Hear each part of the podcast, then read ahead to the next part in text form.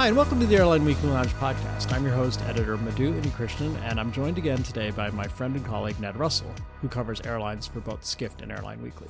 Today we talk about Southwest's operational meltdown, Delta's third quarter earnings, and United's planned work on its triples Pratt & Whitney equipped triple sevens. Thanks for joining us, and I hope you enjoyed the podcast. Hey there, Ned Russell. How are you? Hey, Madhu. I'm good. How are you? I'm doing well. We have a lot to get to this week. Um, it's the first week of earnings in the US, kicked off by Delta, which we'll get to in a minute. But we also have a massive operational meltdown to get to talk about. Yes, what is normally a quiet period for airlines ahead of earnings is uh, has been led by Southwest Airlines, but due to their irregular operations. They canceled nearly 2,000 flights over Indigenous Peoples Day weekend in the U.S. and it, you know really uh, highlighted just the challenges airlines face with, uh, with staffing and getting people back in place uh, when their when their ranks are thin.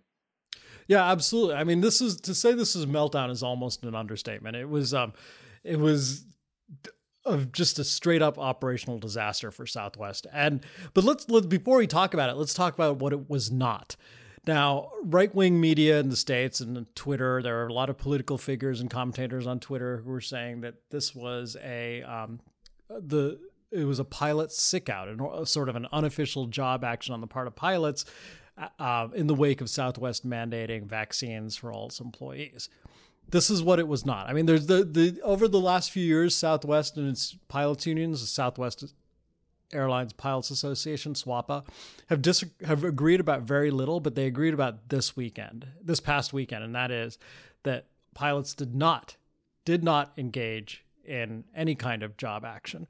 So that's Impressive. what it was. You, you, you have the union and the airline agreeing on something, which uh, is always, for especially when, when relations are a little uh, frayed. That's it's um, you know it, it's a resounding statement that you know, it is not, this was not a job action. Though, I, you know, I have heard that, that Southwest was relying heavily on uh, reserve pilots to staff some of its flights and, and, you know, they, they were unable to fill some of them, but that's not really a job action, just, just not having the staff there to, to take some flights. Yeah, exactly. You know, and to, for just as a little background, Southwest, because it's part of the Civil Reserve Air Fleet and, um, you know, carries mail and has DoD contracts, um, is a federal contractor. And per the Biden administration's mandate that all federal employees and contractors be vaccinated by December 8th, Southwest followed suit, like most U.S. carriers. So um, the pilots union came out and said, We support vaccines. We just don't like the mandate because they want to bargain for more. Interesting how it's becoming a bargaining chip. Yeah, yeah. I mean, the SWAPA was very explicit. It said, you know, we support mandates, but Southwest flouted the collective bargaining agreement, and um, we think this is something that should be bargained, which is what the the national union, the um, Airline Pilots Association, has also said. Um, so this wasn't a job action. That's what we know it wasn't. What we don't know it was is we we just don't know what it was really. I mean, Southwest, as we were talking earlier, Ned said blamed um, the air, tra- air traffic control issues in Florida, but the FAA immediately came back and said, well, there was weather and there were FAA, there were um, air traffic control staffing issues. No other airline was affected as badly as Southwest. And those were limited to Friday, which was the beginning right. of the weekend, uh, which it's hard to blame operational failures over the course of several days to, to one event on Friday you know, everything I've read is, is, you know, that may have been a catalyst for, for yeah. the, the, the, meltdown, but it wasn't the, the root cause. You know, John Ostrower at the Air Current had a deep dive into, into this today. And, you know, speaking to employees, it just sounds like, you know, Southwest staff are harried after, you know, a busy summer where things have ramped up. And while they didn't furlough any staff, they did let go. Uh, a lot of people left voluntarily, you know, and their staffing numbers are down about 7% compared to 2019. Right. So it's, um, you know, it, it sounds like this is just an airline, you know, at its sort of wits end, so to speak. Uh, and, and something like ATC delays that really didn't affect anyone else just prompted a meltdown. Yeah, absolutely. I mean, you know, Southwest, like all airlines, is, is much leaner than it was. Demand is coming back. We saw this over the summer with Spirit and American, and uh, also having similar problems. You know, they all, as you said, Southwest didn't furlough anyone, but it did put um, give people the option of taking extended leaves of absence, and when those people recalled, they had to be retrained. There's a shortage of simulator um, instructors. I mean, it just it was a cascade, like a I hate to use the cliche perfect storm, but it really was. I mean, the operation was stretched really thin over a holiday weekend. There was not enough reserve crews and staff are on hand, and um, and there's also you know a structural problem which we were talking about that Southwest that makes Southwest uniquely prone to this, and that's that it it's not a hub and spoke carrier. Absolutely. So United, uh, for those of, uh, sorry, Southwest, for those who are unfamiliar, runs a, point-to-point airline uh, you know, they do have sort of five to 10 large bases, but the operation is very point to point. So a plane that starts the day in Oakland could make four or five stops of the day and end the evening in, in Orlando or, or Boston or something. You know, whereas at a, a network carrier, hub and spoke carrier, it's going to, you know, planes are going to be going back and forth, you know, Chicago to Albuquerque to Kansas City and stuff. So, you know, Southwest touted this. They said, I think it's almost 50% of their aircraft, or is it 40%? A very 40%. high number. 40% yeah. of their aircraft touch Florida on any given day. This was uh, what CEO Gary Kelly said, correct, Madhu? Right. Yep. So you know, that is also that creates challenges when you have these operational delays. Crews are out of place. You have to get them, you know, relocate them to where they're needed.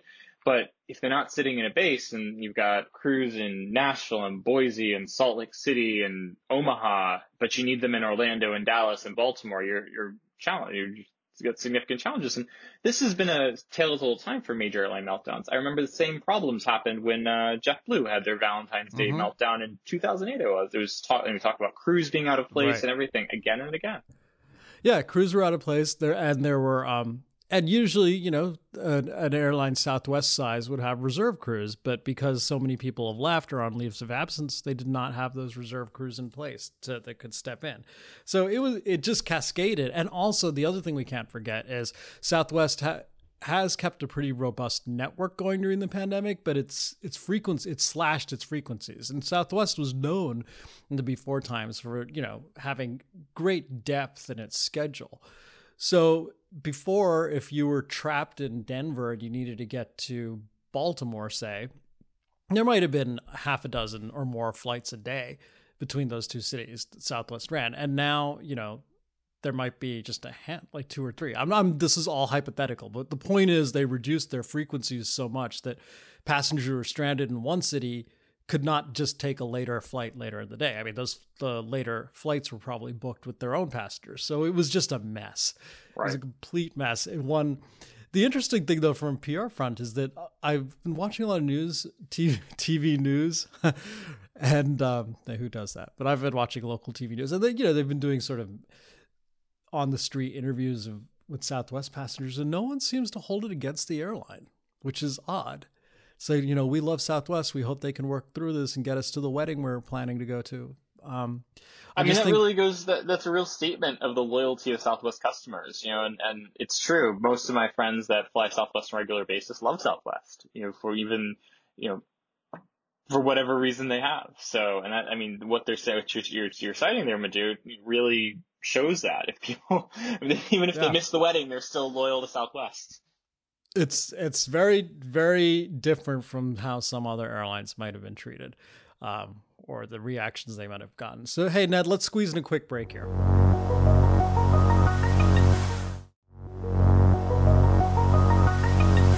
And we are back at the Airline Weekly Lounge. Thanks for joining us. And we were just talking about Southwest, and now we're going to talk about the first major U.S. carrier to report its earnings, and that was Delta.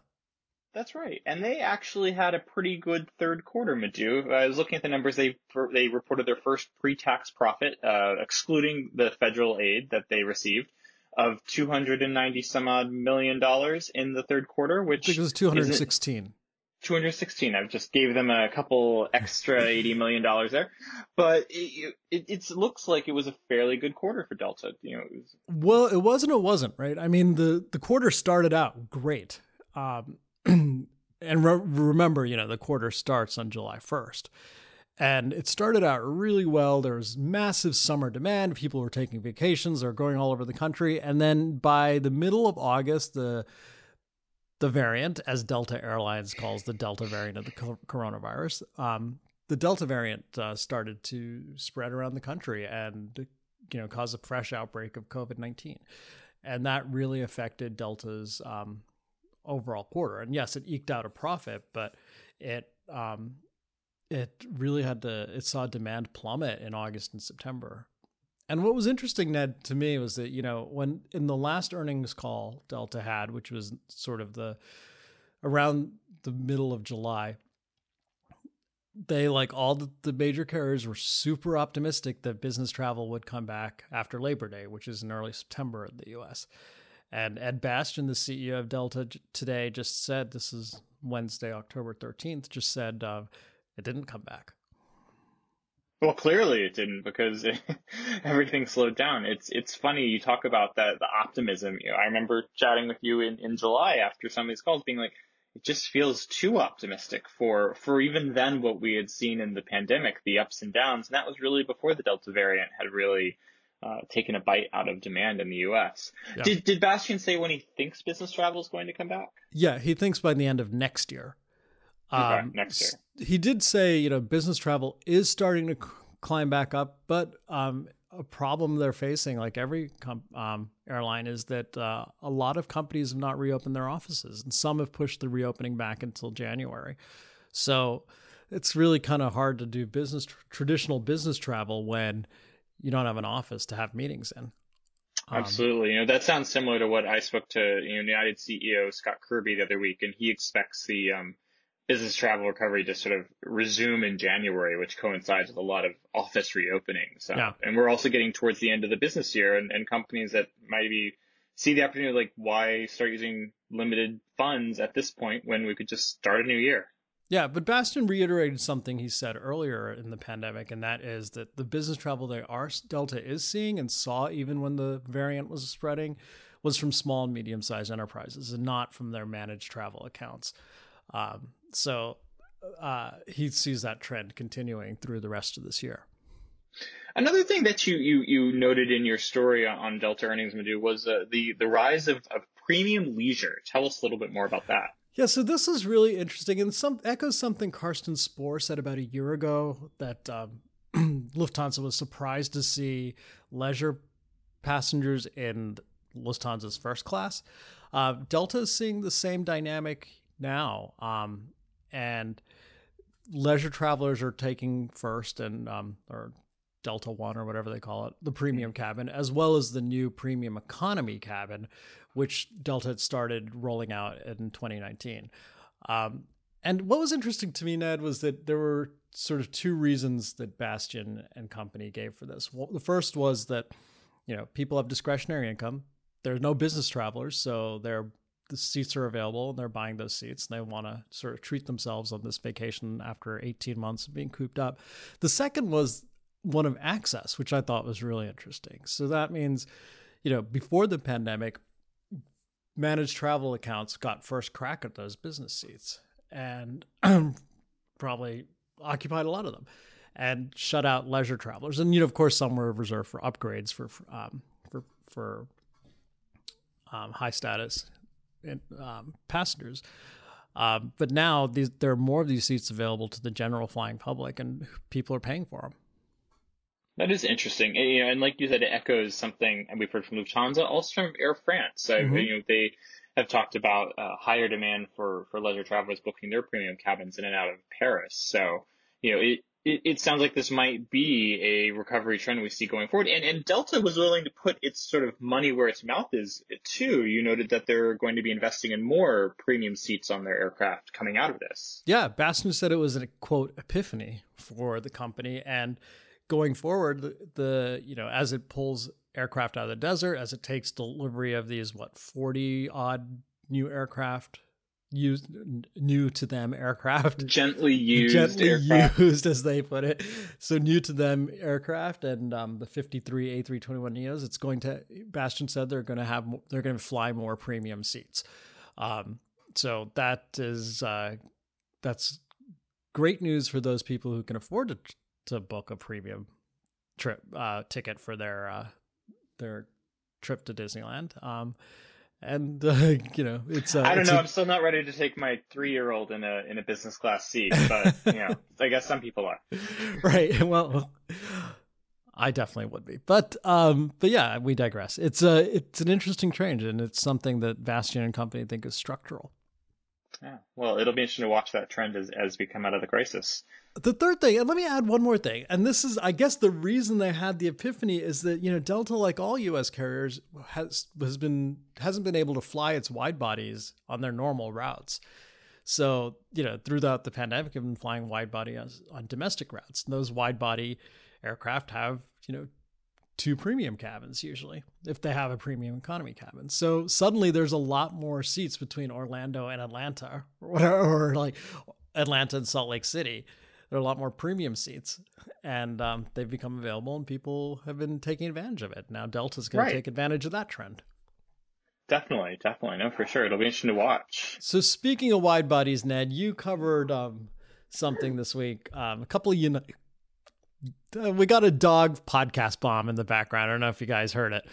Um, let's just see if one of my cats gets into a fight. If my two cats get in a fight, um, as happened on a podcast earlier this year. But Anyway, yeah, speaking of wide bodies, Madhu, um, you know, uh, United Airlines has actually started doing so. Uh, well, to back up, uh, United Airlines has grounded a large portion of the 777-200 fleet due to after the the engine um, the failure. engine failure over Denver in February on, on one of their Pratt and Whitney powered 777s.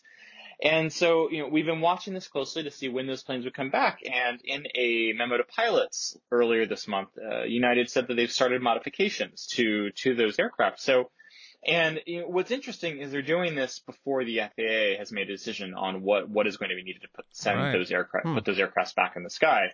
And United acknowledged this in the memo. They said there are risks with this, but they think that this will allow them to return the planes to service uh, much faster than if they wait until the the airworthiness directive comes out from the FAA. And So, they need those planes, right? they do, and that sort of dovetails, you know, the, what just drops on Thursday, uh, October 14th, is that United is going to be flying one of its largest transatlantic schedules uh, next summer, and you know they wouldn't come. Patrick Quayle, their head of international network, wouldn't comment on whether the 777s with the Pratt engines will be flying. But if they're going to be flying one of their largest schedules, it's you know matter of deduction they're going to need the 52 some odd 777s that are grounded at some point. So, you know, it's, it's, they're really, you know, hoping to get those planes back in the air. I think they see some opportunity, uh, you know, low hanging fruit in terms of capturing revenue and stuff that they could pick up if they can get those flying. Now, how many of those uh, do do you know offhand? How many of those triples, the grounded triple sevens, are um, the high density configuration, which they used for? I'm not sure the exact number. I believe there's around 20 high density triple sevens in United's fleet, but I could be wrong in that. Now, these are the planes that are, that are you know, have a small business class cabin, uh, lie flat seats, but, you know, a large economy cabin. And Mhm. United uses primarily on Hawaii flights and hub to hub. So Right. you often see them between like Washington and San Francisco and Chicago and LA. You know, that, um, yeah. So, but you know, those are a portion, a significant portion of the planes that are parked at the moment. Uh, and then the others, you know, a lot of them already have Polaris cabins and then premium, Mhm. speaking of premium leisure, they, they definitely want to get those planes flying. So yeah, United is, is gearing up for, for what they expect to be a very strong 2022, um, with the new routes and, and getting planes prepped to return to the skies. Right.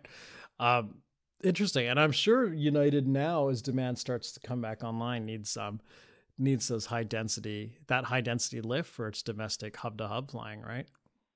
Definitely, and that's something that they really haven't talked about. But you know, they're they're they, when they were flying, you know, they have these 300 plus seat triple sevens between hubs, and you know, they've been using 787s and and the remaining triple sevens on some of those routes. But as international demand comes back, they need those planes to fly internationally. They a lot of the routes that they're going to be launching summer 2022 are going to be flown on on 787s and 767s that have been used on domestic routes. So you know, they really do need to get more of these planes in the air, or you know, we we're gonna see if if demand returns summer 2022 as it did this summer, and that would arguably be higher, you know, potentially above 2019 numbers. Uh, that United could be, you know, leaving. I'm trying to think of the pro- for euphemism here, but basically, you know, they're leaving passengers behind because they just simply don't have the seats to carry them, or they're they're spilling them over to competitors. All right. Interesting. Well, Ned, let's uh, let's leave this podcast there for today. I want to thank all of you for listening to the Airline Weekly Lounge, and we'll catch you next week. Thanks, Madhu. Goodbye, Ned.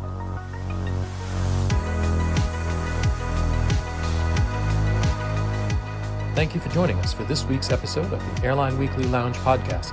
Should you have comments or questions, drop editor Madhu Unnikrishnan a note at mu at skift.com. And of course, check out airlineweekly.com for a new issue every Monday and updates on the latest airline news throughout the week.